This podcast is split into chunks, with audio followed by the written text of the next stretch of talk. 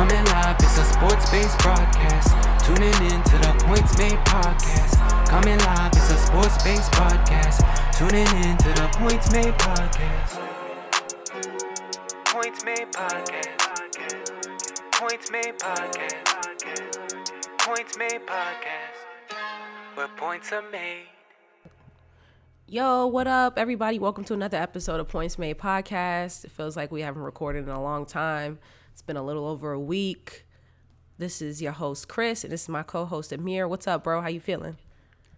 Uh, I'm feeling a little bit better than you right now. I'll say that much. You guys will know what I'm talking about very soon. But Full, you know, full disclosure, I am congested severely, but the show must go on, so it's all good.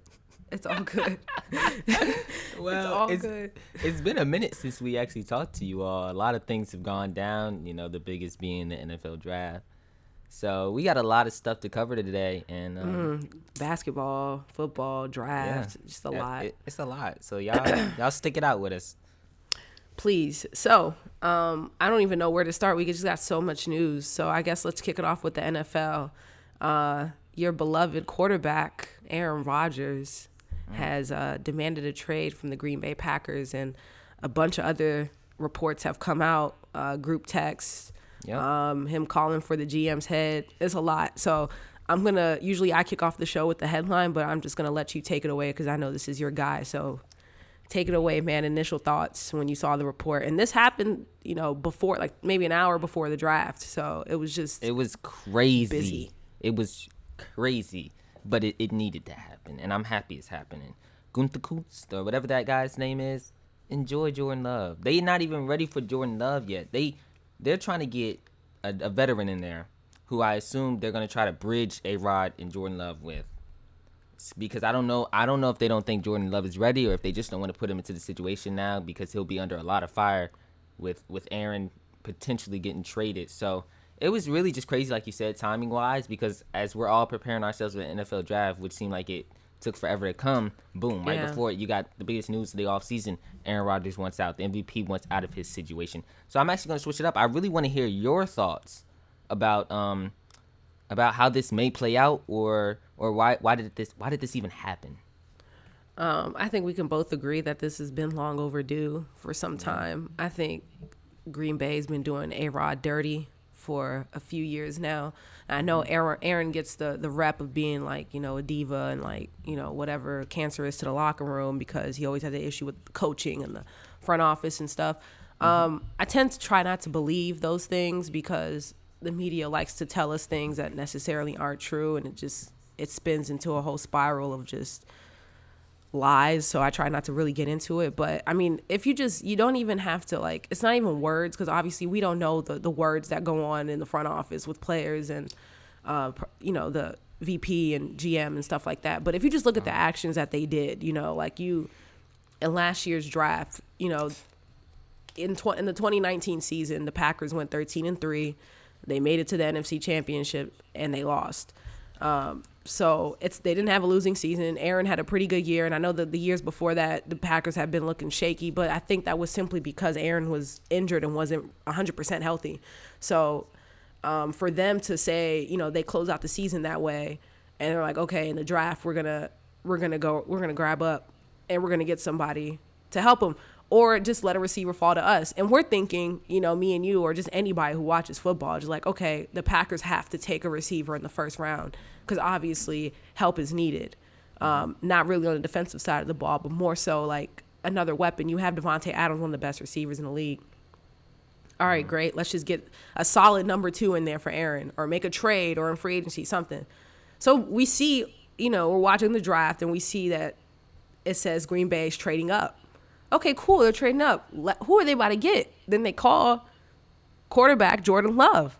So it's just like that, you know, actions speak louder than words, bro. You know this. So for the Packers to do that, and then with, you know, this past season, Aaron went on a tear MVP run, and then to go on and not try to give him an extension and be greedy with that. And now, like, all these reports are coming out, whether it's being leaked or, or Aaron's feeding it to the press or whatever, these reports are coming out and now they want to you know fly to California and give him a contract. Like for me, it's just always been a little too late with with the Packers, and now they've they've lost him for good. I, and he's out of there. He's checked out me- mentally, um, soon physically, um, emotionally. I just he's completely checked out of Green Bay. And I, I, I have to agree 100% with you. Um, as far as like when I started it off, I said the Packers have disrespected Aaron Rodgers over time. And I have two events that I just want to say really quickly to show how they disrespected him. So I don't know if, you know, a lot of you guys have heard of Jake Kumerow. He was one of the receivers for the Packers in the past. And so Aaron came out and um, showed him some praise. This was one of their receivers. Like it's it, it shouldn't it's just little things. He shows him a lot of praise. He says, "Great receiver, great work ethic." Da da da. And the next day, the Packers release him. Petty. It's it, it's just like why? And then Aaron, who he's always thrown little subtle shots in there, went on a um a radio show the next day or um the, later that off season was like, "Well, I don't really get to make decisions, and when I voice my liking of some people, it doesn't really matter because you saw I said I like the receiver, and then he's no longer with the team." So that he lets you know that this has been going on for some time now and i just i just that really stayed fresh on my mind because it's like wow he throws out some praise you would think that receiver would at least at least have an opportunity to battle for a spot nope they say you know what we don't need you let him go another situation i know you guys have heard of Allen Lazard who was um a big a big part of Green Bay this year. I mean, obviously he's not a I, I wouldn't call him a legit number two, but he kind of had to fill in the role. He's the best of- thing they they yeah, had the best thing two. they had. Aaron did the same thing with Allen Lazard. Showed him some praise. Said he's always he does the little things right. Da da da. What does Green Bay do? They release him. But because of how pissed off Aaron was with the fact that they did that, they ended up re-signing him a couple days later. It just shows that they really just don't care who he values. It's like Green Bay always they look every chance they get to take a little shot at him, and they and they continuously have done it. And now he's fed up, so he's trying to get out of there, and I and I don't blame him at all.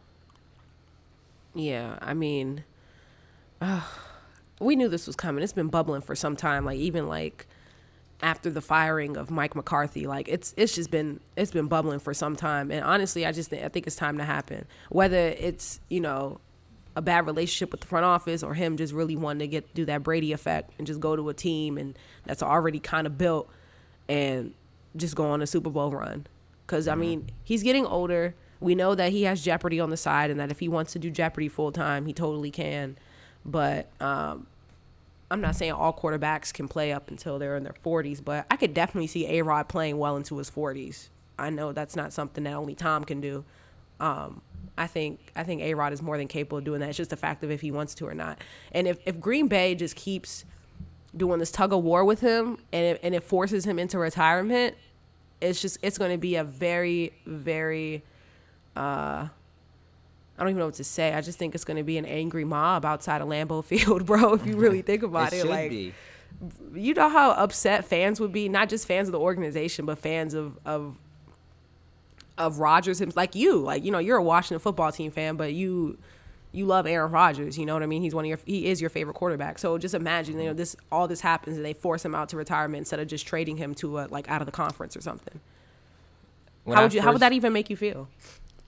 See now, when the re- report first came out that he was seriously contemplating retirement, I was I was like, oh god, this just can't be true. Like, there's no way. And since then, I still believe that because um, AJ Hawk, one of his former teammates, came out and said that he believed the the percent that Aaron retires is zero. But if he were to retire, that would just it would really suck. It would suck a lot because I mean he's coming off an MVP season, so he's obviously got a lot left in the tank. So it would just it would just I would feel deprived of some of the years that we we should have got to see him that we won't get anymore. But like I said, I'm just gonna I'm just gonna look at the positive side of things and hope that that doesn't happen. Green I just don't see why Green Bay's holding on. Like y'all showed him that How y'all feel about him? Yeah, Like- exactly. But now that he's trying to say, okay, well, this is how y'all felt, so just go ahead and let me go. Now they don't want to do it. Why not? I just don't know why. I mean, Gunther Kutz and and M- Kutz. I don't care what his name is, and Murphy and, and everybody in the front office, y'all was okay when y'all was moving up to take his his successor, and then you didn't even tell him that's what you were gonna do.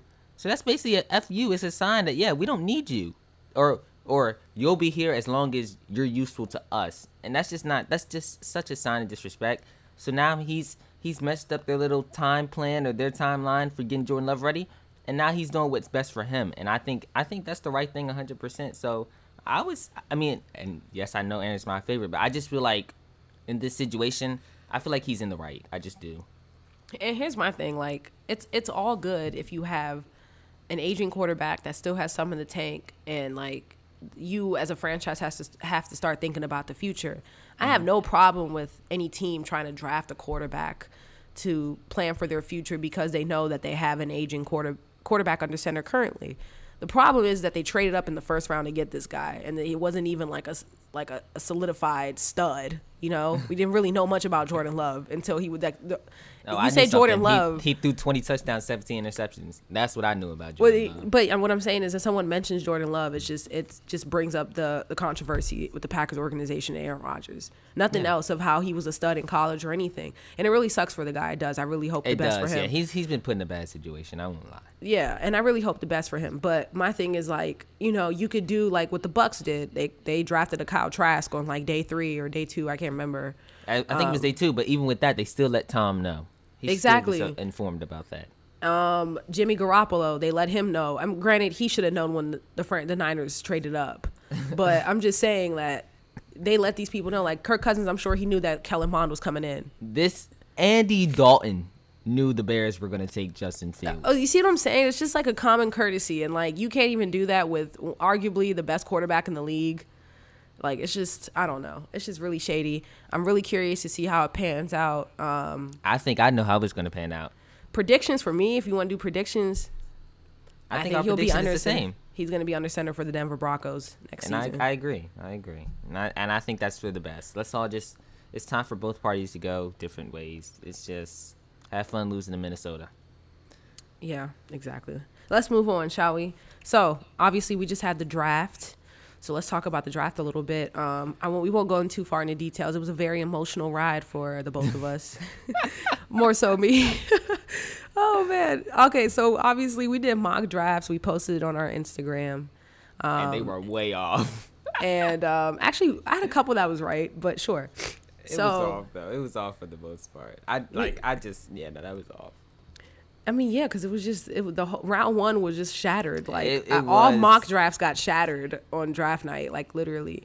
And for me, you know, we talked about it before. Like it was just ideal for Dallas to take a corner. I didn't really think about the situation with both corners being off the board, and then what do you do at ten? And so for me, that put me in a a, a, a whirlwind of distress um, and emotions. so um, uh, obviously, we traded back to 12 with the Eagles. So that made me even more upset because why are we trading with a division rival? But it took me to think logically after the fact that, okay, we traded back with them so that way the the Giants couldn't get DeVonta Smith, which I respect. I, I think that was a total chess move. I think that was genius from the Dallas Cowboys front office. But um, we ended up taking Michael Parsons. I'm not mad at that. Um, the later rounds, I was kind of upset. I'm not going to get into that today. But, um, you know, what are you, for you at least, what was your biggest takeaway from the draft? Or, yeah, let's do takeaway. Ref- What's your- referring to like my team or just anything the draft. just anything like from uh for the first round we're watching the first round we were together watching it so we're watching the first round um biggest My- takeaway my biggest takeaway is actually something that happened after the first round was over. And we were just talking about this off air. It was the fact that if Justin Fields was at 14, Minnesota was going to take him. So it seems like Minnesota's starting to prepare for life without Kirk Cousins, which is a little it's it's a little crazy to me because it's like this is the second time it feels like Kirk Cousins will be in a situation where it's like the team is like really not committing to him.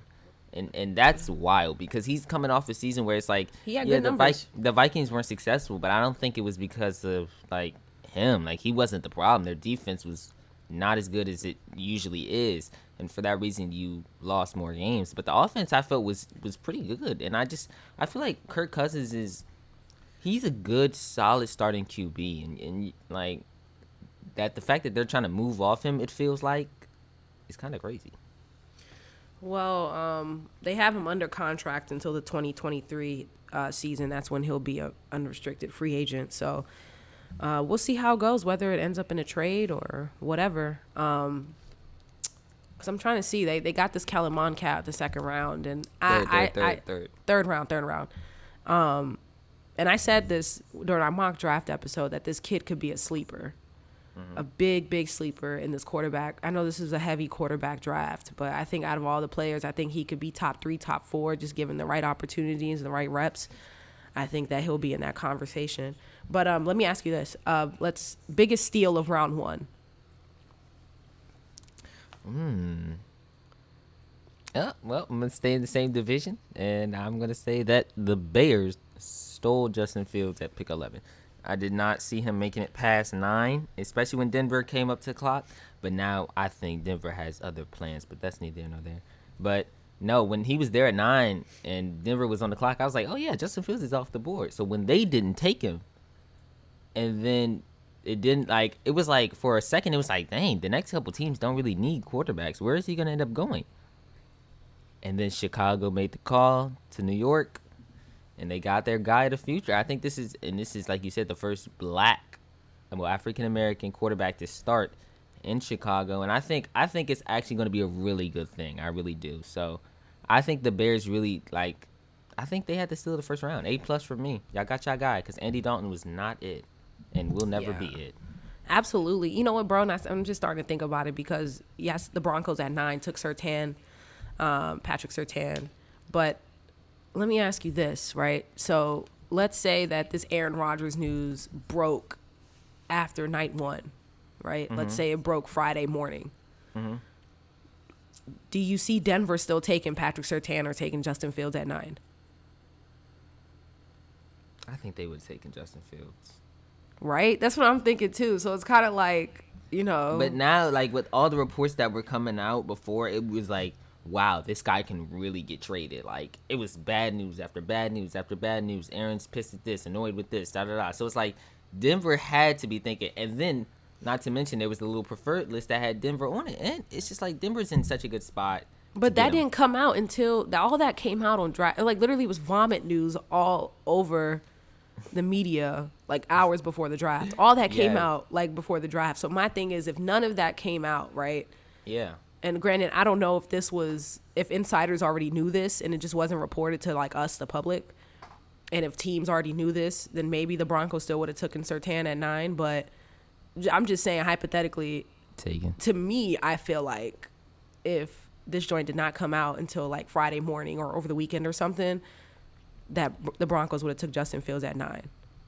Because I just was not expecting that. Like, just was not expecting that. Like, Yeah, I, I- I was like for sure when Justin Fields was on the board, people were saying they got to take Fields or Mac Jones. I never thought Mac Jones was an option for Denver. I just, I just truly didn't. no, he So doesn't was- fit there. I don't know. yeah, know. He fits Patriot. Look at the walk. He Look fits at the walk. Patriot. All right. Um, one more question for you, partner. All right. Biggest loser of round one. Loser, loser, loser. Oh, it's the Raiders because the Raiders reached um, big time on. I think they took Alex Leatherwood at 17. Yeah. Yeah, that's a reach. And and it's a hard reach. And they had so many more needs. It was just like that was weird. And not to mention they're yeah, they're on Aaron's list, but I don't think they're getting Aaron. And, and I don't want him there, bro. He will and not plus, succeed there. I'm about to say, what weapons do they have? Like about weapons. Their defense. Like you got to think. no, when- but think about it. Weapons, receiver. Who do they have? Henry Ruggs, who didn't have the, a great rookie season. and he was only Waller. They got Waller, Darren Waller, yes, they're tight end. and they got a solid back. That's and, it. and Josh Jacobs. I was talking about receiver though. Other than Ruggs, who's not even a who's not even a solidified wide receiver two. Is that your best receiver right now? oh, I, think think what's his name went there too. John Brown from the the Bills went there. What is John Brown? A solid wide receiver three? Yeah, two. But Slot. and you, your quarterback is solid. Yes, I think I think Derek Carr's underrated, but I don't think Derek Carr Carr's going to elevate talent. You know, I don't And see him just- going to the Raiders. Just doesn't sound. It doesn't sound ideal. Like Yeah, no, on it's not a good. multiple It's not a good position, and, and They just signed Mariota to a deal. a, a backup QB. I, they right, but like what I'm saying, they they they locked up the no, I- backup. I, am saying they locked up their backup position before going out. They should have been on the phone with one of these receivers in free agency, and, they and just also, weren't. And also when when Green Bay made that run in, in the Super Bowl run back in 2010, their defense was like they had a great defense, bro. I think that's the only great defense of Aaron's career, actually. So that's And what I'm saying. happened? Why go to He the won. Raiders? Yeah, Why no, I'm, Raiders I'm, I'm not. I would hate him going to the Raiders. I'm, I think that's, that's why just- I think the Raiders, Raiders are losers because no, I don't think you're going to get Aaron one, and then two, you reached heavily on a pick that just didn't really make sense there when you had so many other needs. I just didn't like it. I agree. I would have to say Jacksonville's uh, second pick in the first round, of getting uh, Etienne. For, I do agree. Yeah, with James Robinson, that's a bad pick. Yeah, I don't. I didn't really agree with that pick. I feel like there were other, like you know, picks on the board that they could have got other prospects, but yeah, I didn't really agree with that. But at the same time, would you call them the biggest loser because they did get Trevor Lawrence? So it's like at worst, if you average those pick out and you say, if you say Etienne is a F, and and and Trevor Lawrence is an A, that would average out as a C. I think there were a couple of people in the first round who had worse than C graded drafts in the first round at least. But I think that's fair. but um, bef- before we moved on, I did want to ask you a question about the draft. Sure. of of the five QBs taken in the first round, which one is least likely to disappoint? Least likely to disappoint. Yes, like this this guy is gonna he's gonna step in and he's gonna make things happen. Um, I'd have to say Justin Fields. Reason is you can't really disappoint worse than how Chicago's been disappointing at the, at the quarterback position. That's fair, but a cop out at the same time. That's a what? That's a cop out. I mean, like, who's gonna come in? Like, cause you're saying what you're saying is, if Justin throws ten and ten and 10, 10 touchdowns, ten picks, Chicago won't be able to be disappointed at that because that's what they've been dealing with. I don't see him doing that anyway. I know, so- I know, I know. I was just using an example, but I'm saying like, who's gonna step in and basically have the best season? And I think it is a tough question, and also it disqualifies some people because, like I said, I think Andy Dalton's starting day one, and I think they let. I don't Andy think Dal- that's happening. I think they're gonna They battle it out in training camp. I don't think, that, bro. They say a lot of things, bro. They said that they're. I- Dave just don't think Gettleman said that he, he, him like that. he Odell don't. is their receiver, and they paid him ninety Don't million dollars. And then they Actually, no, they- that front office is pretty trash too. But that's what I'm saying. Front office is just anything. It's a business at the end of the day. So But that's why I, I am really do like, think I think Trey Lance and Justin Fields will both start on the bench. I'm gonna say Trey Lance has the best situation to be successful. He does. He oh he Um, does. He does for sure. Right. So I could see him elevating his offense. Um, and the 49ers making a serious run. I, I, think don't- we I don't know think how a better any of this is question. I'm about to say I think a better question is what QBs are going to start day one.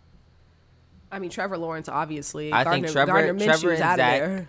Trevor and Zach.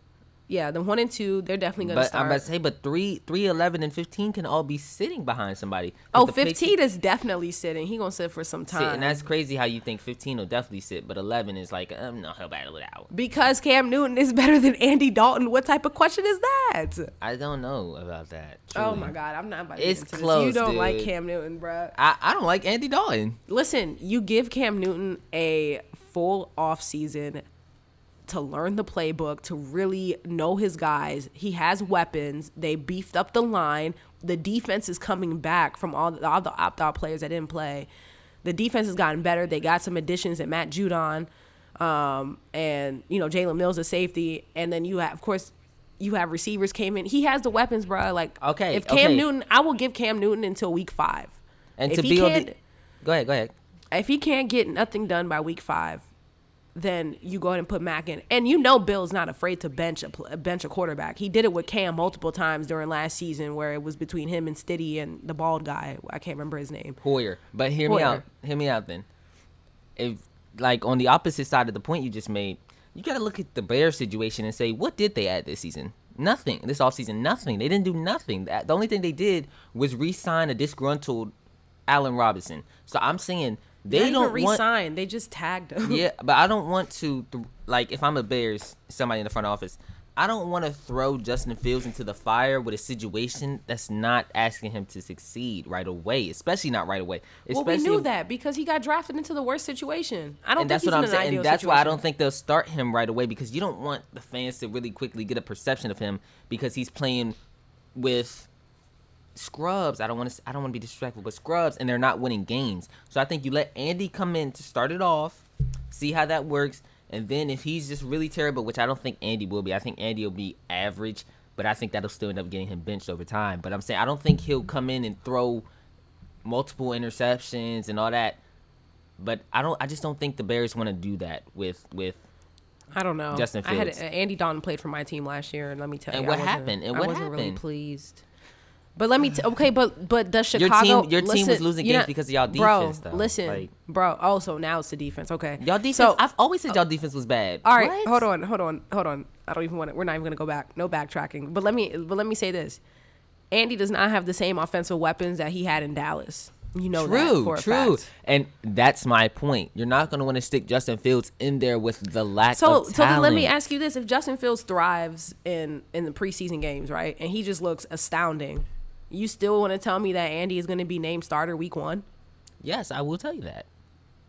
I would not. The best way to be a good quarterback in this league is reps, bro. Repetitions. You got it. You have to do it multiple times to be good at it. That's why throw them. true. Why That's throw the true. momentum off? Look, two best quarterbacks in the league.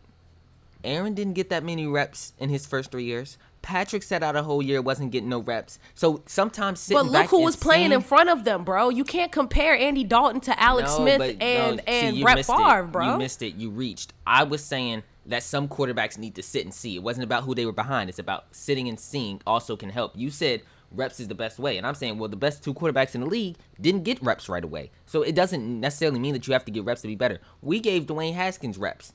And look No, what happened to him. Dwayne He- Haskins was in a horrible situation. And, and I'm He didn't saying get so reps is with the Justin Fields. ones at so all. is Justin Fields. Justin Fields is also in a bad situation in a front office that yeah, it may not be as bad as ours was at the time, but it's pretty close. That situation is not great. I see. I still see Justin Fields getting reps with the ones. I- Dwayne Haskins wasn't I do getting think reps he with the will. I do think he will, but I just don't think he'll start day one. He, I think he'll maybe have to sit three or four weeks like Mac Jones. Okay, so who's starting for you? Just just one and two. Lawrence and Wilson. Yeah, because I think Jimmy G also starts. At least start off. I think they'll all start off because even though these quarterbacks aren't great, they're solid. They've been starters in this league. Jimmy's gone to a Super Bowl. Um, Cam's gone to a Super Bowl.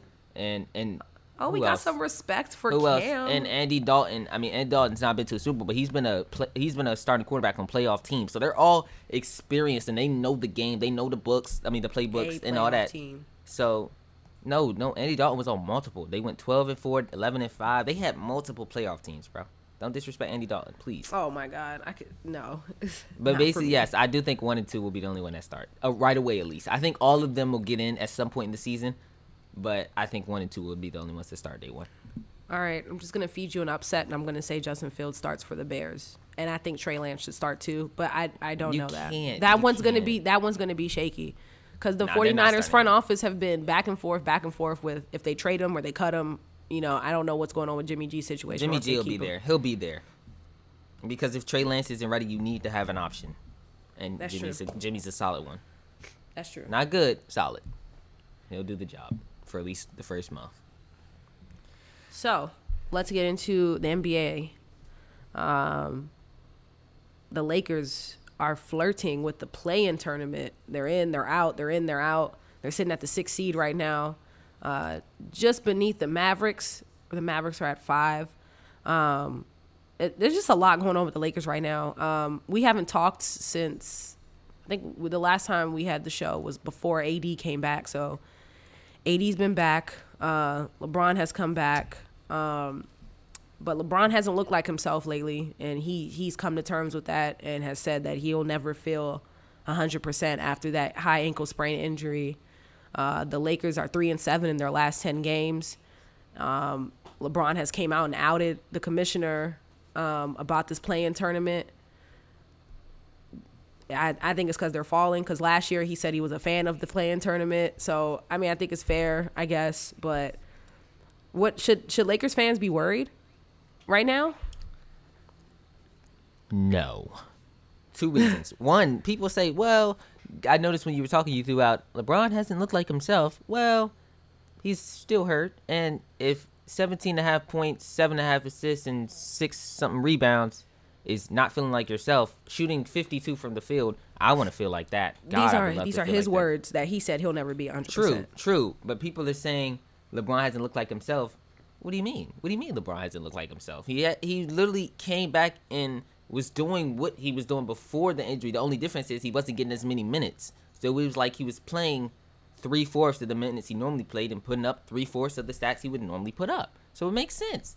Like I don't, I didn't understand when people were saying that. I just like I was watching the tape and I'm like, well, I'm not really seeing, I'm not seeing the decline. I mean, defensively he has looked a little worse, but defensively at the beginning of the season he was looking, he was looking really good defensively at the beginning of the season. So I can understand if that takes takes a little dip coming back off the injury.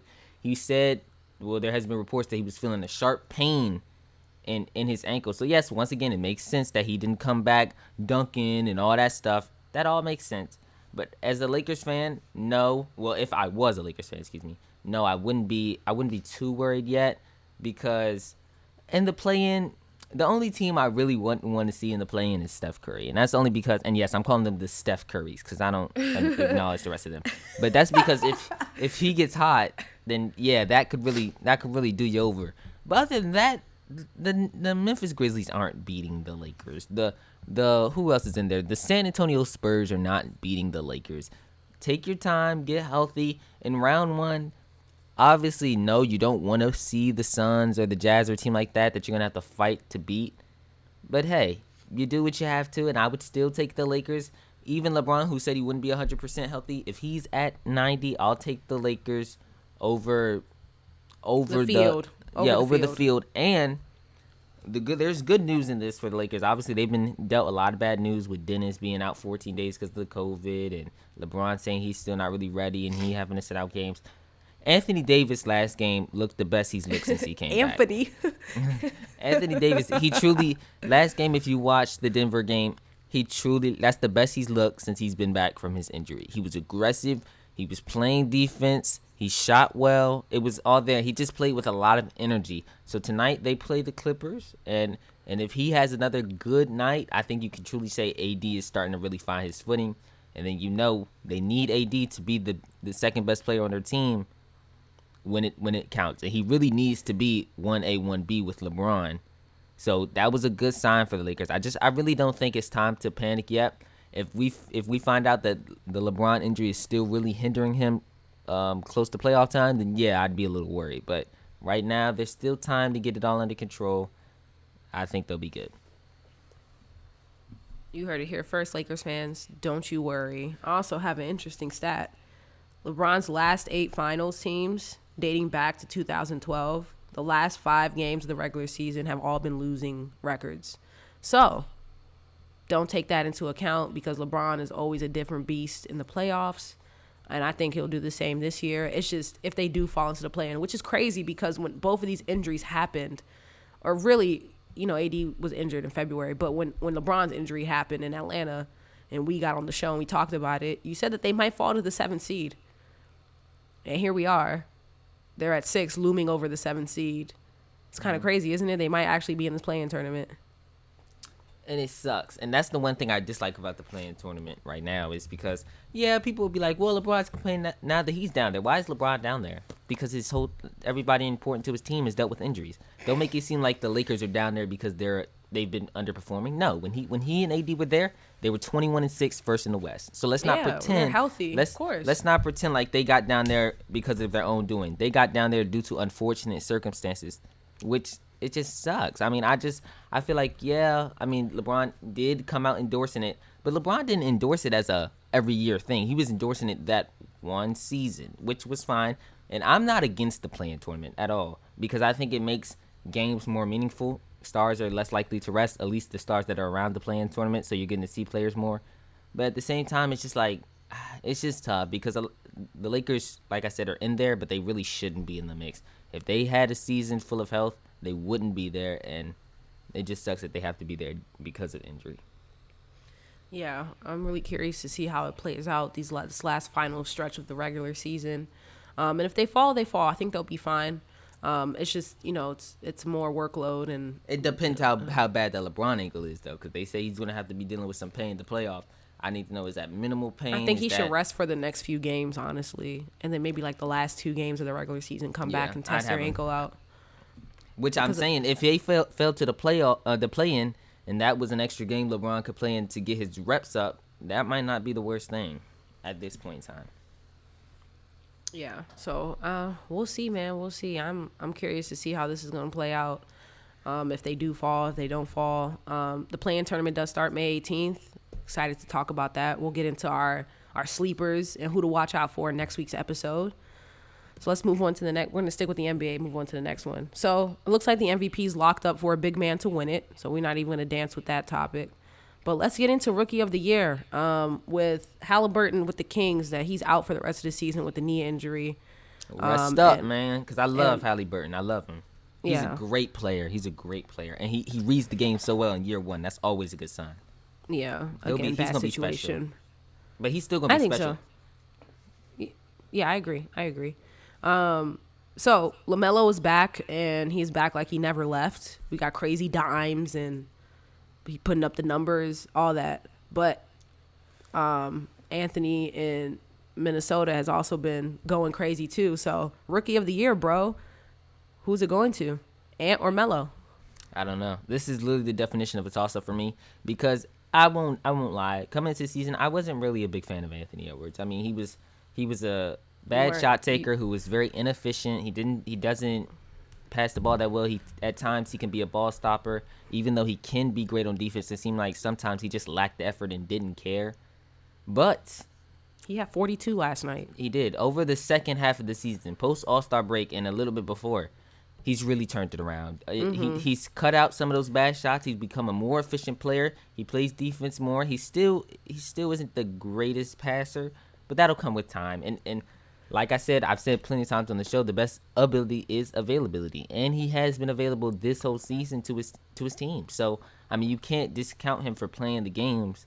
So I'd say it really is a toss up because I still believe LaMelo is the better player. LaMelo LaMelo was good before and after the All Star break. Well, what he's played after the All Star break. So I mean, he's been more consistent, but we've seen less from him. This comes like it reminds you a little bit of the Zion Josh situation, but obviously Zion missed a lot more games than LaMelo. And Ja is just special, bro. Ja is but but we all know if, if Zion played the amount of games, he was the rookie of the year, not Ja. Yeah, I mean, he was the rookie of the year as soon as his name was called at the And draft. and that's and that wait what when his Zion? name was. oh, you're talking about Zion. Okay. yeah, yeah. Uh, What I'm saying is, it's kind of like almost the same deal where it was like LaMelo had it and he had run away with it, like it was no discussion. But then when he went down, plus Anthony's improved play made it a conversation again. So it's really, it's really gonna be interesting to see how much the voters value um, games played because I think that's what it'll come down to. Because I think LaMelo just had 23, six, and seven the other night. Like he's he's doing it still. He's consistently doing it. So I don't want to fault him. I mean, I hate to fault him for the injury, but it matters. So we'll see what they what they do. But right now, I wouldn't be mad if it went to either or. It's just so crazy how like this rookie of the year thing, uh, award rather, and the MVP award. It's it's crazy. You would think that they're like right there next to each other, but it's just the rookie of the year can go to any rookie who performs well, no matter how horrible the team is or how great the team is. And obviously, MVP has to go to somebody who plays on a good team and has a good record. Because mm-hmm. obviously, if, if if there were no rules by it, the MVP would unanimously go to Steph Curry. Yeah, But- probably so. Right, but because of the you know politics and stuff, it has to go to somebody to a good team. I just think that's just so crazy how like you know it's, it's they're similar awards, but the other one really doesn't have any mo- you know the rookie of the year one doesn't have any restrictions. Um, uh, I don't know, man. Anthony Edwards, like you said, the second half of the season he's been putting on a tear. Just dropped 42 last night. Um, yeah, and an efficient 42, 17 to 22 shooting, I believe, six to eight from three. So he was he was m- shooting the ball well, not just throwing up shots. Yeah, he's gradually getting better um, as an all Yeah, around and it- player. it's happened like actually sorry to cut you off it's happened very quickly too like he went from to what i thought was a very very hard player to watch to now it's actually very exciting watching his games like he's really you can tell that like over time it's just it's happening he's learning the game is slowing down for him and it's it's really great to watch yeah, so so final answer. To be continued we'll see oh to my be god, determined you can't say These- toss up, bro. Just give me your name. these it's last fine. two these last two weeks are determined ask me in two weeks ask me when the season's officially over Okay. i don't know it's close I think they're gonna give it to mean? Melo. I think they're gonna give it to Melo. It Hold sucks on. because hold on. Let me see how many games Melo has played really quickly. Well, Not how many weeks was he out? He was out for about four weeks, right? About a month. So he's played 44 of Charlotte's 65. So over two thirds. Let's see. And Anthony Edwards, I don't think he's he probably missed like five games. He's played pretty much all year. I don't even know. yeah, but he's five. number one in the ranking for sure. Yeah, he is. But Melo shot back up to two. Yes, So he has. you- well, you Halliburton got injured, and I think quickly from the the Nets. I mean, the Knicks have, has fallen. Yeah, no, he Anthony Edwards has played 66. He's played every game. Hasn't missed a game yet. So- Yeah. I don't know. So I I don't. I I, don't know which way this could know. go. Because I thought I, thought Donovan Mitchell was gonna win it, but ended up being Ben Simmons. and I, and I never, I never agreed with that. I never agreed with that. I always thought Ben was going to win it. Ben was the better player in the rookie year. Now he's not. but he that was wasn't then. his real rookie year. Yes, it was. All right, we're not gonna get on that. I, I mean, if you, that's your first season playing, that's your rookie year. Like, he was hurt his whole his whole technical rookie season. So So Patrick Mahomes, when he went on that tear in 2018, was that his rookie year? I believe so. All right. Well, it it's a little different because he played one game this first year. that wasn't his rookie year, but it's okay. It's it kind of was though. Okay, when And it- Aaron well, that was when. Aaron started three years later, was that his no, rookie that year? no, and hear me out. Hear me out. Why? Because w- with Patrick and and Aaron, they weren't hurt. Ben Simmons wasn't getting to do the practice and all that stuff. Patrick and Aaron were getting to do practice. Then they get some preseason. Like A- uh, Ben didn't get to do any of that. None. Like he wasn't working out. He was rehabbing. If they were rehabbing their first year and all, if Aaron was rehabbing all three years, sure. But they weren't. So it's different. Okay, I guess that's fair. Um, yeah, so I'll go Melo, and then we'll touch base in two weeks, and we'll we'll see. LaMelo, LaMelo. Yeah, I don't know, man. We'll see. I, I think they're gonna go Melo. They're gonna go with the per, the, the players like, the, that's pl- so tough. the player like- that has the most flashiest plays. split it, split it, like they did with the like um they split it on war before, right? Have they ever done that in the NBA? I know the NFL has done that when Peyton Manning and um Steve McNair went, both won the MVP. Make it a co-rookie of the year, man. We'll see. 'Cause this is tough. This is tough. I'd Um, favor Anthony Edwards right now, though. I think that's fair to say. That's why he's number one. I think that's fair Yeah, to no, say. but I, I mean, I think Melo's the better player, but I'd favor him because he hasn't missed a game for now. But the, over the two weeks, if Melo plays really good over this next two or these last two, then I could I could definitely see him win the award. They might just do it also because of the story. Think about it this way: he was supposed to be out for the rest of the year when we first when the news first broke, right? I know, I know. So for him to come back within a month out of and nowhere, still and still keep his consistent play. yeah, that's that's kind of big. So that's why I think they're gonna give it to him. But um, let's get on to the next one. Let's talk about my point of the week. Uh, I it is with great pleasure that this week the the the sports headline that that was the solidified point. I should really say point of the month, but you know what? I'll just say point of the week. Yeah, because My if you talk about the last Washington- week. My Washington Wizards, bro. They are the point of the week. Historic April. Okay. They were 17 and 32 at the beginning of April, and they're now their record is 30 and 35. I am so proud of this team, man, and just watching them over this past month, they just look like a, a like you don't want to see them in this play-in tournament, bro. They are really, really, really good. They went 13 and 3 throughout the month of April. That was the best run in the NBA. Russ has been on a historic tear, now has 179 career triple doubles and is two away from passing Oscar Robertson. And he's already clinched a triple double this season. He doesn't even have to if he doesn't score another point for the rest of the season, it doesn't even matter cuz he's already he's already clinched. And this is will be his fourth year fourth career season having a triple double. And of course, Brad, we know how great Bradley Beal is. Brad's been on a tear. He just passed Gilbert Arenas on the all time franchise record of most 40 point games. It just sucks because every time he scores 40, we lose, but it's okay. Um, but yeah, man, I'm this this team is really good from from the, the depth on the bench, from the starting five. I, I really like this team. Like I know you're gonna say I'm biased because you know I'm a Wizards fan No, or I'm- whatever. I'm, just listening. I'm just listening. Go ahead. But just from the games that you've watched from the Wizards, what you you you can't tell me you don't like what you see. That this isn't a good team. Okay, so on that really quickly, because I mean this is your this is your topic, so I'm just gonna say really quickly. Yes, the Wizards have obviously improved. You guys were terrible. So over this last month, yes, it has been nice. It feels like every game I watch of you guys, it's entertaining and high scoring. Like, so I mean, yes, I, I enjoy watching the Wizards truly. And if this was a point of the month, oh, uh, or yeah, point of the month thing, I'd give it. I would give it to them too. I mean, the only other people that can really contend with it, I guess you would say, is the Steph Currys, maybe. But other than that, I, I think I really do think the Wizards have turned it around, and it is nice to see. I really do hope that they make some noise in the play-in, as long as it's not against the Heat. I hope they get into the playoffs. I hope they're the eighth seed because if Brooklyn ends up the one, which I know it may not happen, but and Wizards finish eighth, I'd actually enjoy the series. I mean, I, I do think Brooklyn will win, but For I- I, context, yeah. the Wizards swept the Nets in the regular season. Just for the I people think that it'd be an know that. interesting series. I think it could go six games, maybe. It'd be a nice test for Brooklyn too, because you know their chemistry issues are a little bit off right now. So it'd be nice to see. I agree. So yes, that is my point of the week. Wizards, I am so proud of y'all. Y'all are great. Keep doing what you're doing. I'm ready for this play-in tournament. Let's get these buckets on these last five games that we have, or six games rather.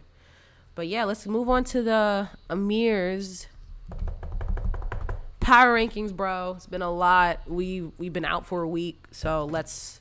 I'm sure this list is gonna look a little funky, so I'm ready to hear it. Let's start. Kick us off at five, please. Let's go. At number five. Ah, this is tough. This is really tough. I'm gonna put the New York Knicks. Still, they're staying at number five Okay. because the Knicks have been balling too. If you check in on the Knicks, I bet you Knicks fans are pleased with how this season has gone for them. Oh, 12, yeah, for they've sure. won 12 of their last 14, so they're 12 and 2 over the last 14. Their two losses, one was against Denver and Denver, which everyone knows it's hard to play in Denver. It just it, it just is. And then their other loss is against the Suns. So two of the top 3 teams in the West is where their last losses have come from. So, I mean, I feel like I just you just have to give the Knicks credit, man, because they really have turned it around. And I know we shouted them out before, but another shout out to Julius Randle, evolving his game, being a, one of the best leaders in the NBA right now. RJ Barrett has improved. Derrick Rose been a good punch for them off the bench. That's a great trade by the front office. And then Tom Thibodeau with his um his changing of the culture around there. It's just their defense is why they're winning games. They're a great defensive team, and that's what Thibs is known for. So, and then recently their offense has come on to match it, and that's why they've been so successful as of recently. So at number five, I'm gonna keep the Knicks. It almost feels wrong because I want to have them higher, but every other team on the list has been, you know, more consistent throughout the season. So that's why they're still at number five. And number four, they've dropped from the last time we had one of these power rankings. It is the Phoenix Suns, and that's because that a lot of that a lot of that is because lingering on my mind. They lost by 32 last night to Atlanta. So I mean, yeah, that's on my mind a little heavy. Obviously, it was a hard game for them because it was a back to back, so they got put in a bad situation. But um, they've been fluctuating with Utah for the one seed um, and now they're currently at two, one game behind Utah, but they do have the tiebreaker, so they can still make it up to that number one seed. And this is important because, like we were just talking about, if the Lakers finish at seven, and and you just don't want to see them, you don't want to see the Lakers um, at all. So, I think they they need to get that one seed back, and they're in a good spot to do it. They do have the Knicks tomorrow, which will be a good game, and then the Lakers. But I mean, I I, I really like what the Suns have done once again over the whole season. But recently they've taken a couple L's that you know makes it made me have to drop them down a, a couple spots. Interesting. That might ruffle a couple of feathers. It, it and it should because the Suns have been so consistent. But I don't think they've been lower than three on this list ever. And, and even right now, I'm really start. I'm really questioning it because they're seven and three over the last ten. Like I just, ah, it's a lot of keep teams, that same but- energy, bro. If you want them at four, keep them at four. No, I don't want them at four, but that's what it is because the team at three had to be over them. The Milwaukee Bucks. The Bucks have made a return to the top five list after back-to-back wins against the Nets, and then a win over the Red Hot Wizards. I had to put the Bucks in my top three. That was a fluke win, by the way.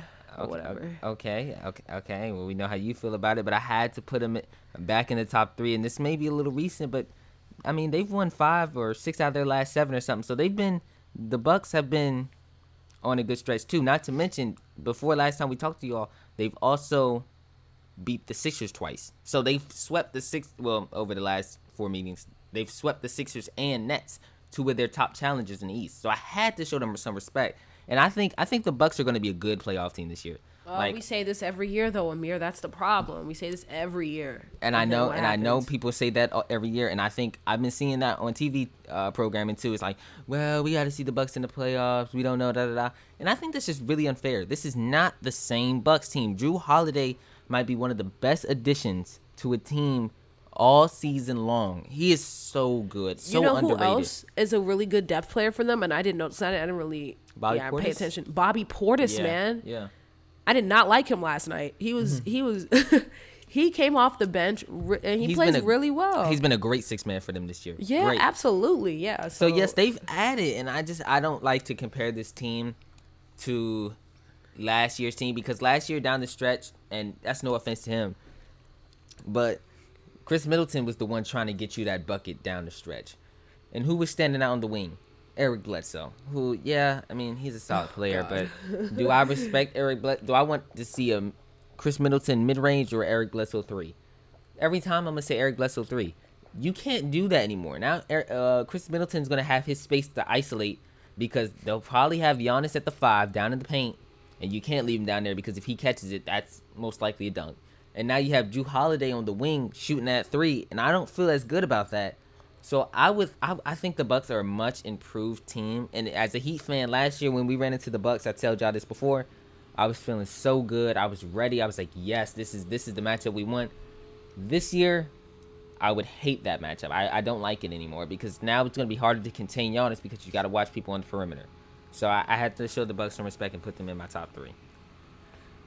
At number two, also making a return, I think, to the top five or moving up significantly, it's the Utah Jazz. I mean, the Jazz are Ah. the number one seed, have the best record in the league, and they're maintaining play without Donovan Mitchell. They're on a three-game win streak, and they're fighting off Utah. I mean, well, not Utah, fighting off Phoenix for that for that one spot. I had to show them some respect. They've won four of their last five. Before that, yes, they did have two questionable losses to the Timberwolves, but I mean that was I mean that's gonna happen when you're trying to adjust to playing without Donovan Mitchell. So I mean I'm not I'm not too mad at those losses. Obviously you don't want to lose to the Timberwolves, but hey, it is what it is. But they bounced back nicely without their best player. So I had I had to show them also some respect because staying at the number one seed is hard to do. And when Donovan Mitchell went out, they could have just went on a downhill spiral, but instead they've maintained their footing. They've kept that number one seed, avoiding some of the teams, like I said, the Lakers that you really probably don't want to Yeah. play in round one. It's going to be the Lakers or the Blazers or the Mavs. You don't really want to see any of those teams around one. You'd rather see a team like the Grizzlies and even the Warriors because although Steph Curry could get hot and, and beat you a couple times, all you have to do is really shut off the others, and that's not that hard to do. So I'd definitely rather see the, the Warriors or the Grizzlies than than a team like LA or, or Portland or Dallas. So I think the Jazz are doing a really good job maintaining their spot. And yeah, it's going to be tough because we still haven't gotten word on Donovan Mitchell, but yeah, they they they've done it so far. So for that, I have to show them some respect. and that my- number one. My number one team. I know. I think last time we did this, it was the Clippers. They have fallen out the power rankings completely. At number one now is the Philadelphia 76ers. Who I knew it. I knew it. who are currently on a six game winning streak. The Sixers, also kind of like the Jazz, have come back up to number one. Which once I'm saying, like like I said, I think Philly's in a great spot. They've been dealing with injuries. Ben Simmons been in and out of the lineup, but they're back. And and Sixers are obviously. I will say one thing: Joel Embiid has looked a little less dominant recently, but I mean, I guess that's fine. I mean, you don't you just want him to to get the reps in because you don't want him to get injured or anything like that. So he's doing his job right now. Their schedule on the way out is it's pretty easy. The only challenging game I'd say they have left, or I wouldn't even I don't know if I would say challenging, but the only team left that they face over 500 is Miami. So the uh the Sixers could easily finish the season six and zero, and if they do that, they're gonna have the one seed. They already have a two game lead on Brooklyn, so Philly's in a good spot. And and same thing I said about the the um, Jazz in the West. Yeah, I mean you don't really want to have to see Miami, Boston, or Atlanta round one. You just don't. You don't want to see that. So they're in a good spot right now. Obviously, we know the Wizards are hot, but I'd definitely rather see a team like Charlotte or the Wizards or Indiana in round one than a team like Boston, Atlanta, or Miami. You just don't want to see that because they have, other than Atlanta, really Miami, Boston have playoff experience. And, Yeah. and it's just not something you want to see. Obviously, the Wizards do too. The Wizards have playoff experience. So I think if, if you're if you're a Philly, you'd rather play Charlotte or Indiana over the Wizards. But still, it'll be anything that's better than what you would have to play as the second seed. And right now, they're they've got a good lead on the first seed. They're playing well, and like I said, their schedule is easy on the way out. So the Sixers are in a good uh, position to maintain the one seed and get the easiest matchup out of their out of the top three seeds in the East, who will likely be their competitors at the you know the end of the playoffs, aka the the championship. So Interesting. yeah, that's my top five for the week. The Sixers have ro- risen back up to number one. Interesting. So we got Sixers, Jazz, Bucks, Suns, and Knicks. Yep. Wow. I don't think I have any complaints. Probably like to see the Suns a little bit higher, but Yeah, I uh, mean, but I just I had to show the Bucks some respect because they swept the Sixers and the Nets, and then just beat a red hot Wizards team. So okay. So Like- if the Clippers beat the Lakers tonight, does that they get do they sneak back on this list next week? it it depends because if the if the Knicks beat the Suns, I can't drop them out, and I, I can't drop the Suns out either. I wouldn't drop the Suns out the top five. I'd put I might slide them down to five and slide the Knicks over them, but yeah, it, it really all comes down to the Knicks because that's where the I would see. I would see the Clippers sliding back in at five, or if the Jazz lose some games because the Jazz have a tough schedule coming up. I'm pretty sure they have Denver. No, yeah, they have Denver, then the Rockets, Warriors, Blazers. So yeah, no, their their schedule is like up and down. It really just depends on how these teams do over the next week. But I think the Clippers' most likely chance would be to drop out the Knicks, who are on a West Coast trip right now with some some hard games because the Knicks do play the Clippers. So maybe that game will have some implications on who's in my power rankings next week. Can't wait to see it, bro. This is a great list. Now to our final segment, we got top five Fridays. Uh, On I this didn't- week- I didn't think we'd be getting here today, guys, but we're here. We made it. Yeah, we're here. You know, uh, before the show, Amir tried to make jokes because I'm obviously under the weather. That the over and under of five minutes if I would sneeze or cough, and I have done nothing of the sort on air. A really good job. Really good job. Yes, I've been holding it together. because before this the, before the pod went live it was bad so i'm i'm shocked i will say i'll give her props she's she's hung tough through it all Thank you. Real quick, I want to give a quick shout out to our homies over at SPI. Again, we yeah. yeah, we hopped on another episode um, with them, and it was great. It was a post draft, and we talked a little bit about drafts and losers and winners. So make sure you check us out on SPI. That's Sports Paint Index on all pl- podcasts and platforms. Go check them out. Those guys are dope. and i wanted to say one thing about that look forward to them coming over here on our pod right now i won't say too much but it's in the cards that they should be over here soon and uh i think that'll be a good Sooner than episode to- later. yeah a good episode to tune into Yep. So yeah, shout out them boys on SPI. Now let's hop on to our top five Friday. So this week we're gonna do top five sleeper teams post draft. So, how you want to do this? Should I go first? I guess I can go first. You just yeah we did it. can bounce it back and forth you go one i go one you go one All right, cool. So I'm not gonna put this in any specific order. yeah me either i Uh, didn't either. i just I'm gonna start things off with the Los Angeles Chargers, bro. They, they, they, it, just their off season and their free agency, they did extremely well with their line. They drafted extremely well for their line, and got Asante Samuel in a quarter on a cornerback. Justin Herbert threw over 30 touchdowns, the most ever by a rookie last season, behind a terrible offensive line unit. And Los Angeles saw that the front office of the Chargers, they saw that, and they did what any good front office would do. They said, We're going to go help our guy.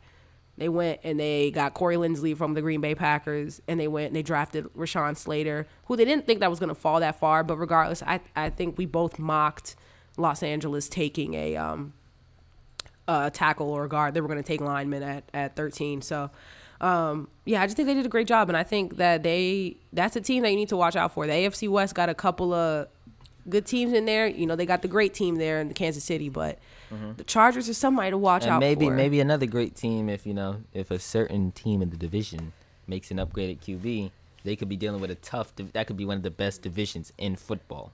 I'm going to get to that in a second. But yeah, I'm going to kick things off with the Los Angeles Chargers. I think that they'll make a statement this year and they could possibly make a playoff run. I'm gonna go with the Atlanta Falcons, and I know that's probably gonna be like oh because every year we say the Falcons could do something, and it's like it's recently it's been like every year they've disappointed. So I mean yeah I can understand, but I think they're going to be a sleeper because their offense is potent, man. It really is. Like this is one of the top ten, really top seven offensive units in the league.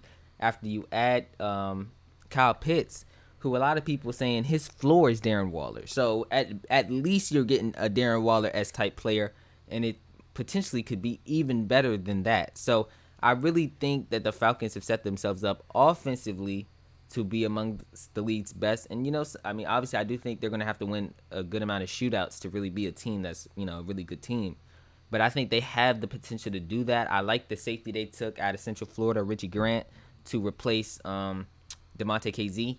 So I, I like that they they tried. I mean, obviously they lost a lot in free agency, but they tried to address it in the draft. They took another cornerback, Darren Hall from San Diego State, who you can plug in. I mean, he's gonna have to get reps because you know their position is looking a little questionable out there. You have AJ Terrell, but you know, I just think I think they've set their young guys up to get playing time, and maybe if you hit on one of these picks, they can impact winning next year. Maybe they can get to 10, 11 wins. 10, 11 wins for the Dolphins.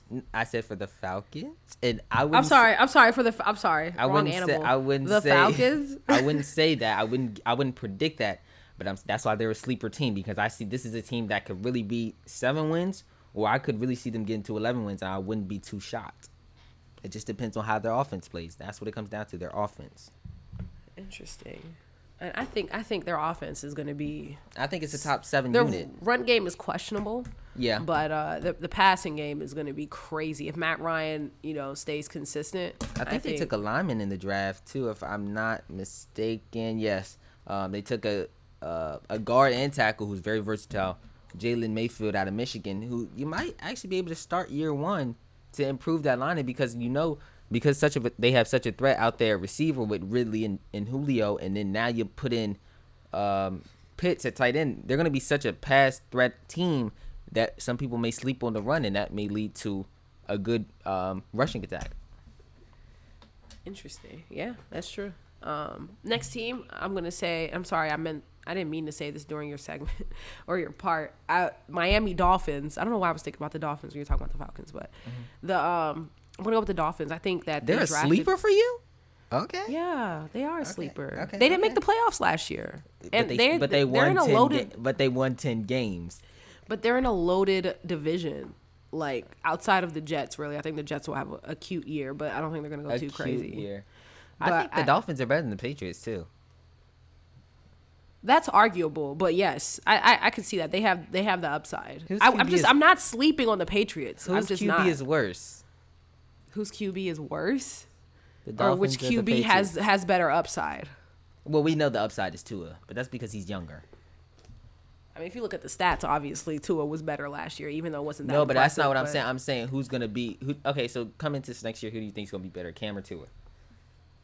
That's a tough question. That really is That's truly a true, tough But I'm question. gonna have to. I gotta go Cam, bro. well, I know you do, and I would go. I would go to it. So we're split. So I mean, that's okay. Go ahead. But. That's- Miami has wep. They got weapons, bro. yeah, Like, they, added finally- they added help for Tua as well. They did. Yes, they did. They I think they they had a great draft. Like overall, they got Waddle Mm-hmm. in the first round. They ended up getting Jaelan Phillips in the second round, which, Which I is a or- great No, pick. I'm No, the sorry. end of the first. They- the they end of got the him in the first, yeah. 18. Yeah, That's a that great great pick. pick. Yeah, uh, got you a pass rusher. Um, they also drafted a tackle from Notre Dame. I thought that was a good pick. Um, and then they got a DB, Jevon Holland. I think that was a good pick. Their DB room is already like, it's already a good DB room. So just to add more depth to that, they got him in the third round, I believe. So I think that was good. And then I just they also got Will Fuller in free agency. I just I th- this team is going to be really good, bro. I can probably see them winning like a like cuz it 10 wins, obviously we know that's not good enough in the AFC. We know this. Hence why they didn't make the playoffs last year. With the Patriots coming back to full form, obviously question mark at the quarterback position just depends on what Cam can do, but I think I think, you know, I'm going to take the high side on this that he can actually perform this year the Patriots are coming back to full form. The Bills are already looking like you know an AFC contender, contender like in the in the AFC chip. I I don't know, man. I don't, uh, it's hard to say that just because you have ten wins that means that you're like solidified. You're in there. It's not the A- NFC. The AFC is a different dance. So I could probably see them with with everything that they got, the coaching that they have. It just it obviously depends on Tua's QB play. I gotta say that they'll probably win like twelve games this year. Twelve. I'll give them twelve games. Okay, interesting. Yeah. Well, my next team is going to catch some people off guard, and the reason they're on here is because I think this team will win their division. The Jacksonville Jaguars. Yes, I know. Okay. One What? in fifteen. This What? is bold. This is bold. One in fifteen. The Jags are winning Next their year, division. the Jags will win the AFC South eleven games. They're winning eleven games. over the Titans and the Colts. I don't think the Titans are a threat. I think the Colts will be a wild card team, but I, I think I think the Jaguars are in a position to make the playoffs with the regression of the Titans because I think the Titans' offense regressed. Although their defense did it did improve. Why? Because they lost their OC. That's part of it. The fact that they lost Corey Davis is a part of it. Um, what's the name? It's been a little questionable. Um, ah, I can't remember the Titans' name. I'm blanking. I'm blanking. I'm blanking. Um, He left. John Jonnu Smith left, right? Yeah, he went to the Okay. Patriots. Yeah, Jonnu Smith is gone. So they, even though I do think he's been a little questionable, Yeah, he- he they tr- trust me. I know. I had him on fantasy. they I just know. lost offensive options, and I feel like that's a reason why they'll regress. The Jaguars are in a prime position to to come in. You got Urban Meyer, who I think is going to be a great NFL coach. You have Trevor Lawrence, who, if if what they're telling us is true, he's a can't miss prospect. So he's going to be a great quarterback. So they've got their quarterback position down. They have a running back in James Robinson. They even got another one in Travis. That's you got to get it. Give Etienne.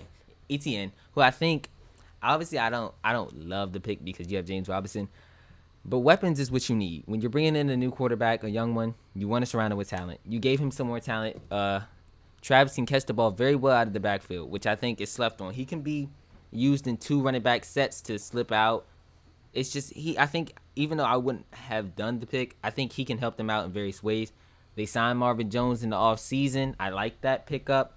And then in round two, because I really love the Jaguars draft. In round two, they Yeah, they had all them picks. They better had a good draft. they came up and they got well not came up. They picked Tyson Campbell, the cornerback from Georgia, which I love that selection because they signed um Shaquill Griffin in the off season, which is a solid cornerback. Now you get yourself another young one. You have CJ Henderson, who's a solid cornerback. So you made that that um you know your team a little better. They came, they got Walker Little in round two, which I thought was another great selection. So I really just think I think the Jaguars put themselves in position to really make some noise. They got everything they need in the draft. They got the quarterback, they got a cornerback, they got a safety around three. Like they were plugging in defense, offense, defense, offense. And I just I really think they're in a good position to take to take this division. One of the Wow. weaker one, I think, the one of the weaker ones. Actually, I don't know if I would call them weaker, but one of the more know. average divisions in the in the NFL. Yeah, they, they could be sleepers. I just don't see them taking the division. That that might be a reach right there. But uh, It's it's bold, but I think it's gonna happen. I do. all right, for my next one, um, I'm gonna go with the Denver Broncos. But they will not be sleepers for long. Because as soon as everybody gets that notification from Adam Schefter that the Green Bay Packers has traded Aaron Rodgers for a great a great package uh, to Denver Broncos, then obviously they're they're immediate contenders. But just with that being said, I think that the Broncos are slept on um, right now because obviously no one's paying attention to them right now. Uh, they ha- I think they had a good draft. A lot of analysts gave them a, a poor grade for taking Surtain at, at nine, but again, they know something that we don't, and obviously it's potentially getting Aaron Rodgers in the building.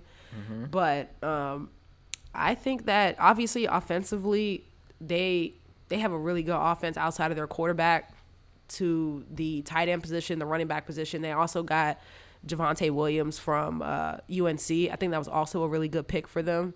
Um, I'm not sure what that means for Melvin Gordon. Maybe they're just do this one-two punch that you know most of the league is doing. Um, and then their receiver room is crazy. Courtland Sutton, Jerry Jeudy, KJ Hamler, Noah Fant, every I mean, it's just everything, bro. And the defensive side of the ball, they got Kyle Fuller. They just got Surtain. Like I think that they are someone to watch, and it's crazy because both of us last year thought that they were going to be a dark horse in the AFC West. Uh-huh. Obviously, we we were led astray. I, I must say I didn't even say dark horse. I said they were winning the division. I don't like to talk about that. they were my dark horse. I'm sorry, they were my dark horse. and But they yeah, were my division winner. Yeah, oh, that's crazy. But I think this year, I actually think that they, they will have a chance if they address that that quarterback If position. they, oh, if they get Aaron Rodgers, yes, they'll have a chance to win that. But they even if they don't, I'm, I'm going to say this. Even if they don't get Aaron Rodgers and Teddy beats out Drew Lock for the quarterback position, I still think they have a chance. Hmm, a I still 2% think they have a chance. Yeah, that's a very low chance, but I still think they have a chance. I really like what Vic Fangio is doing with that team. So, it just depends how everything aligns up for them and if A Rod actually comes there. But um, I'll kick it back to you for your third one. I have the New England Patriots, but I have in quotations from week five on when Mac Jones comes in. I think the Patriots can really step in and make some make some noise. What a Um, hater! Just a hater, bro. I'm joking. hater, I, I have the Patriots in there because I think they had a solid free agency, and then they coupled that with a solid draft. I mean, yeah, obviously their round one pick may not help them right away, but I do think he'll come into play at some point. I mean, even if he doesn't, that if he doesn't come in, that means Cam played well, which will also be a recipe for success because they they addressed, like you said, the skill positions this offseason. They got Hunter Henry, I think, right? Um, Yeah, Hunter Henry, Johnny Jonnu Smith, Matt Nelson Judon. Agholor. Matt oh, you talking about offense? Yeah, um, all, all around though. Really, they made Oh. moves, and then and then speaking of Matt Judon in round two, they got Christian Barmore, who I think slipped yeah, he did. right we into had him their leaving hand. in round one. right yeah. into their hands. Great selection. I'd give it an A plus selection for value and placement. So they they just helped out that defense a little bit more. They signed um Kyle Van Noy back. Like they've made improvements on both sides. They got Ronnie Perkins from Oklahoma, defensive end. That'll help them out. And then I think one of my more favorite picks from their draft selection is I don't know how to I don't know how to pronounce it, but the running back from from Oklahoma, I think was a great pick for them because in their Running back, back from I'm about to say in their backfield, his last name is Stevenson. I can't I can't pronounce the first name. So I, Ra, Rhamondre okay. It's- it's Rhamondre okay. Stevenson. I think I don't know, but I, I like this selection because he's a big physical back, and I think they lack that right now. What do they have? Um, uh, they don't even have James White currently. They had uh, I'm blanking on his name too. James White. Sony Michel. No, Sony Michel. That's what I was thinking. They Sony declined Michel. his fifth year option too. Keep yeah. that in So, but they have they have right now. I think their backs are more elusive type backs, and I think Stevenson is. We know for sure he's a power back. He's coming in to be physical. He's running up that they got looking for contact. So I like I like that uh addition a lot, and I think he, I think he'll make an immediate impact. I think he'll be on the field like to start the season. Like I think he'll be in that backfield um, as a one-two punch with Sony Michel. And I, I really do like what the Patriots did this offseason. I could see them also getting to 10 or 11 wins. I don't think they'll win the division, and that's because the Bills I think are formidable. But I could see them beating out the Dolphins, or I could really it could that be going. it yeah, could that be a, a race way between the Dolphins and the the Patriots. to to the wild card. Yeah, I think that'll be very close. One of those teams for sure is going to win 11, 11 games at least. I think. Interesting. So for the next one, I'm gonna go with the Carolina Panthers. They had probably, if not the best draft outside of the up there. obvious, yeah. But they had one of the best drafts. Um, first round, they took my beloved Jaycee Horn, who I wanted for my Cowboys. Yeah, I know. But Jaycee Horn in the second round, they had Terrace Marshall from LSU, another weapon um, for Sam Darnold. And also, this kid is reunited with Joe Brady, the OC for the Panthers, who was the play caller in, at LSU. They got a tackle for the line. They got a tight end. They got another running back. They got they just got pieces all over the field that I think that will benefit them. And they also beefed up their line too for Sam Darnold. Like Sam Darnold has no room or excuse for failure, bruh. And I really think that Matt Rhule and um, Sam Donald are gonna are gonna have a great relationship, and I think that this Carolina team could possibly come in second in that div- if if we want to be you know pretentious and say that Tampa Bay is gonna win it because they ran it back. Yeah, yeah. yeah. I'm saying they'll they'll take they'll have the number one seed in that division, but I think the Panthers could come in second. I'm more sold on the Panthers than I am of the the Saints. I feel like the Saints didn't really do much in the draft for me, and I just feel like Carolina made all the right moves. Obviously, Carolina sees something in Sam Darnold that that we don't. They picked up his fifth year option. They passed on a quarterback in the first round and went corner. So I think it'll be really interesting to see how all of this plays out. Um, and just by looking at the schools, you know, this is Matt Rhule's second year in the NFL coaching. Um, his first year was last year, but um, just looking at the schools that he went to, you know, before he was hired, what they look like, and then when he was hired, and how he's able to turn a whole organization around. Not saying that that organization was bad when Ron Rivera was there, but just not just culture, but just how he works with his players and how he's. because Ron is turning another franchise around right now. Of course, yeah, yeah. No, I'm not. No, no shame to Ron or whatever. But I just think that Carolina is about to take a turn for the better, and and they could peak this year.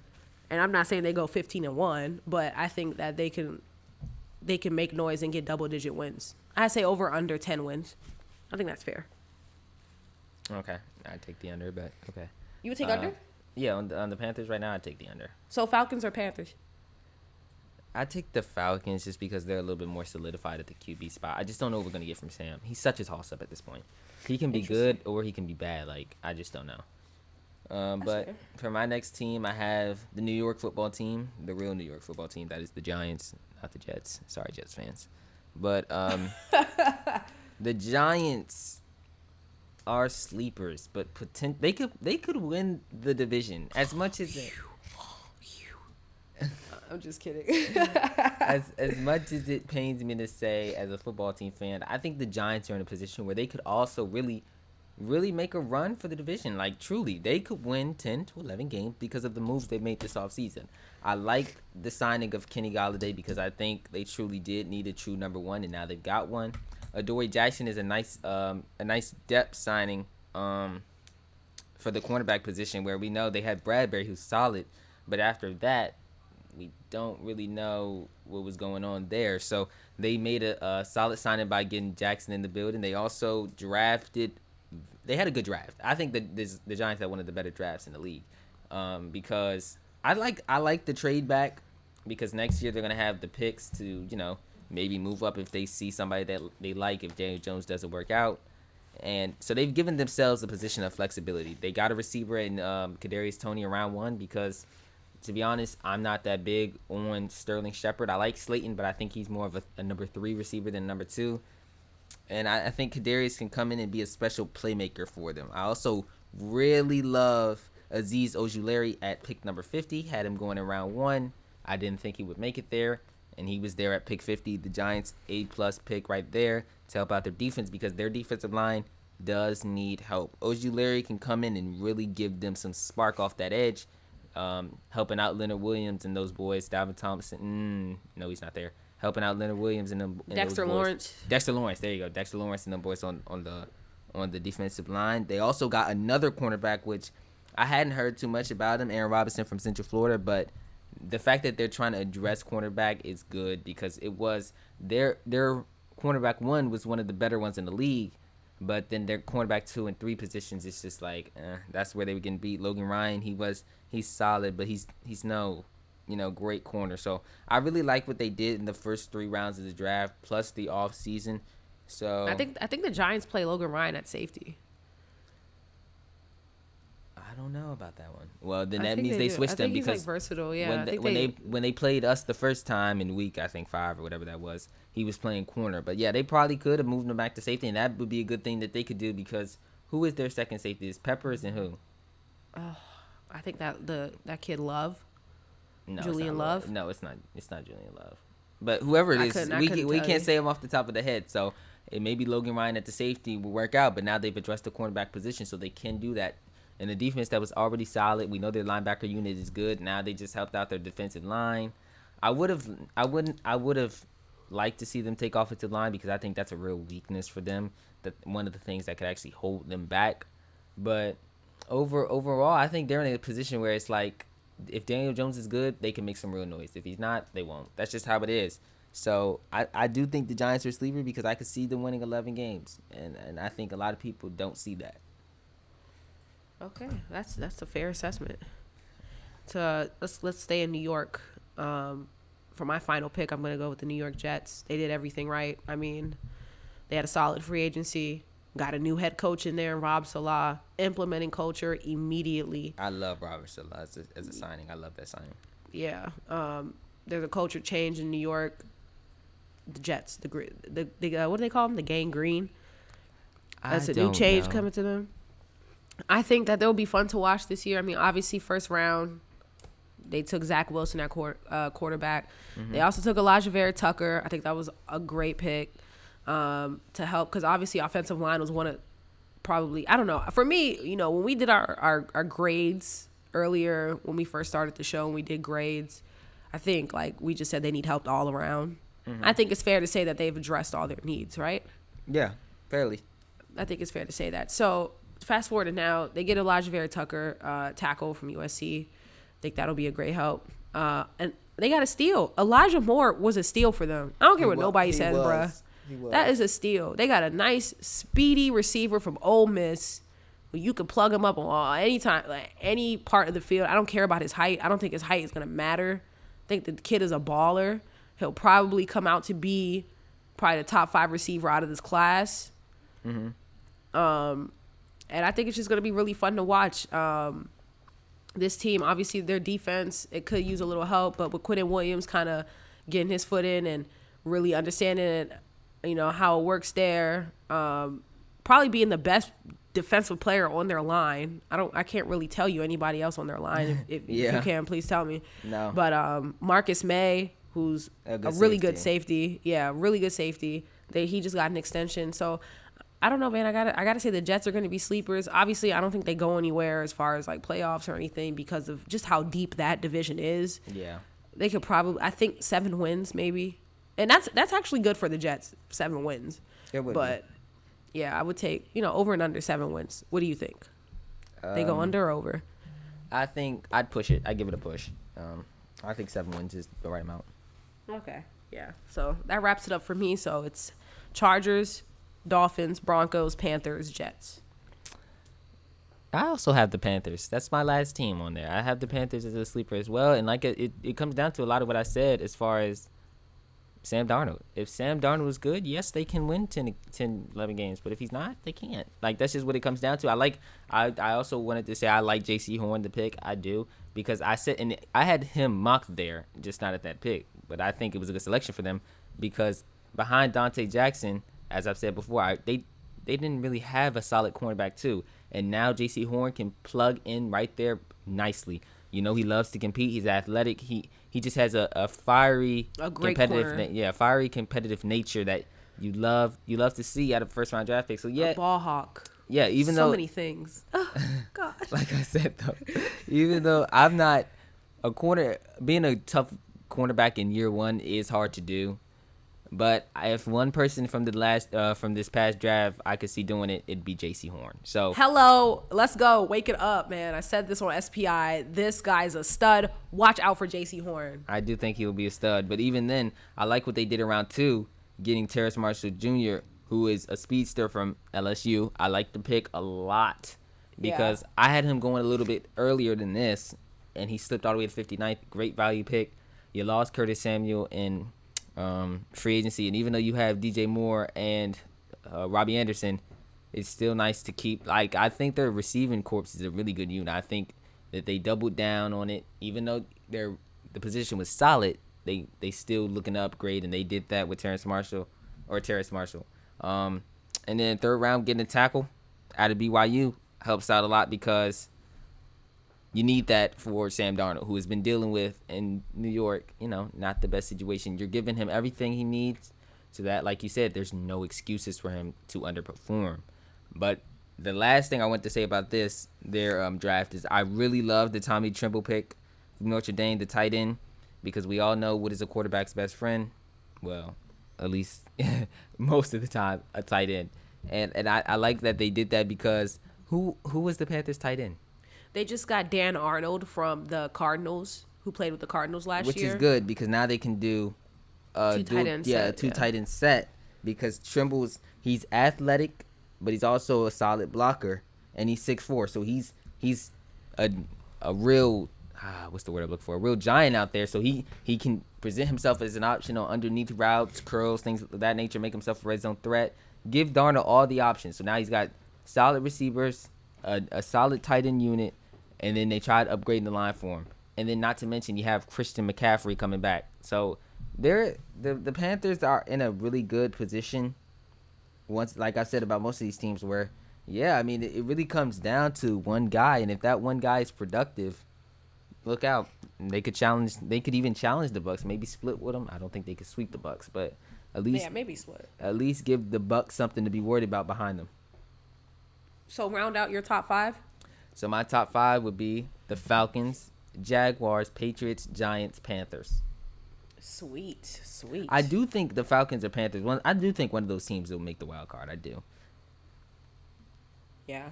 because I don't think. So uh, do, wait, really quick before we get out of here, do you think do you think there will be a second team at the NFC East in the playoffs? I re- I don't think so. the NFC East. Yeah. Yeah, you guys, because we're winning the division, beloved. Well, I guess we should wrap it up because she's getting a little delirious. I'm No, telling you, listen, about it. between Dallas and Washington, it is going to be a fun race. But- eh, but, it's it's going to be a race, Amir. Like, and and it just depends on what the records are sitting like. That's not, I'm Right. not I'm not trying to get into record predictions too hard, but we think both of us. I think three teams are coming out of the NFC West. Personally, Yeah, three true. teams, and then I, I, if Aaron's not in, in Green Bay, then I only think one comes out the NFC North. One out Minnesota? the NFC South. No, two out the NFC South. That's six, and then two out the NFC East. That'd be seven. Is that or is, is that Eight. eight? That would be That's eight. eight. So Yeah. so either two make it out the NFC East or two make it out the NFC South. I think you're banking on the NFC West a little too hard, but Three out of there, that's not that hard to see though, because I think the Ram, the. Rams are a lock. They're Seattle could have a drop off here though. They could, but the Rams to me, But even if Uh, Seattle drops off, the the Cardinals can also get in and there. the 49ers, I think are locks to get in. Oh man, I feel like I should put the Cardinals on my list because a lot of people are sleeping on the Cardinals. No, What yeah, I think? I think the Cardinals. I mean, I told you, I think uh, Seattle finishes last. I don't think the Cardinals are, but I don't want to get too much into record predictions because we'll do that in another episode. So never mind. I'm not gonna say too much, and maybe I'll cha- maybe my opinion will change over the next week or two weeks or whenever we address that. But yeah, I w- and I got to see the schedules. So Oh yeah, schedule release next Wednesday at eight o'clock. I'm so excited to see it. I cannot me wait. too, me too. I'm gonna be tuned in. We gonna be going back and forth. Yeah, I can't wait. Um, so yeah, thanks guys for tuning in for another episode of Points Made Podcast. Follow us on Instagram at Points Made Pod. Um, you know, obviously we didn't have an episode last week. We apologize. We had some technical difficulties recording from the draft. So um, yeah, we apologize about that. But uh, we will be back on next week. Um, and SPI will be coming on within the coming weeks. We don't have a solidified date yet, but we will let you guys know on our Instagram page. Just make sure you go ahead and follow us. Um, anything you want to say to the people, bro? Uh, as per usual, just really thanks for tuning in. I mean, we have a lot of fun making these episodes, so um, appreciate all the support and love. Yeah, if I'm on here recording sick, then y'all can listen. Y'all can listen to this episode, okay? Because I'm dying right now. So thank y'all for tuning in. This is Points Made Podcast, where points are made. We'll talk to y'all next week. I'm finna go take some NyQuil and go to sleep. Peace. peace, peace, peace, peace, peace, peace, peace.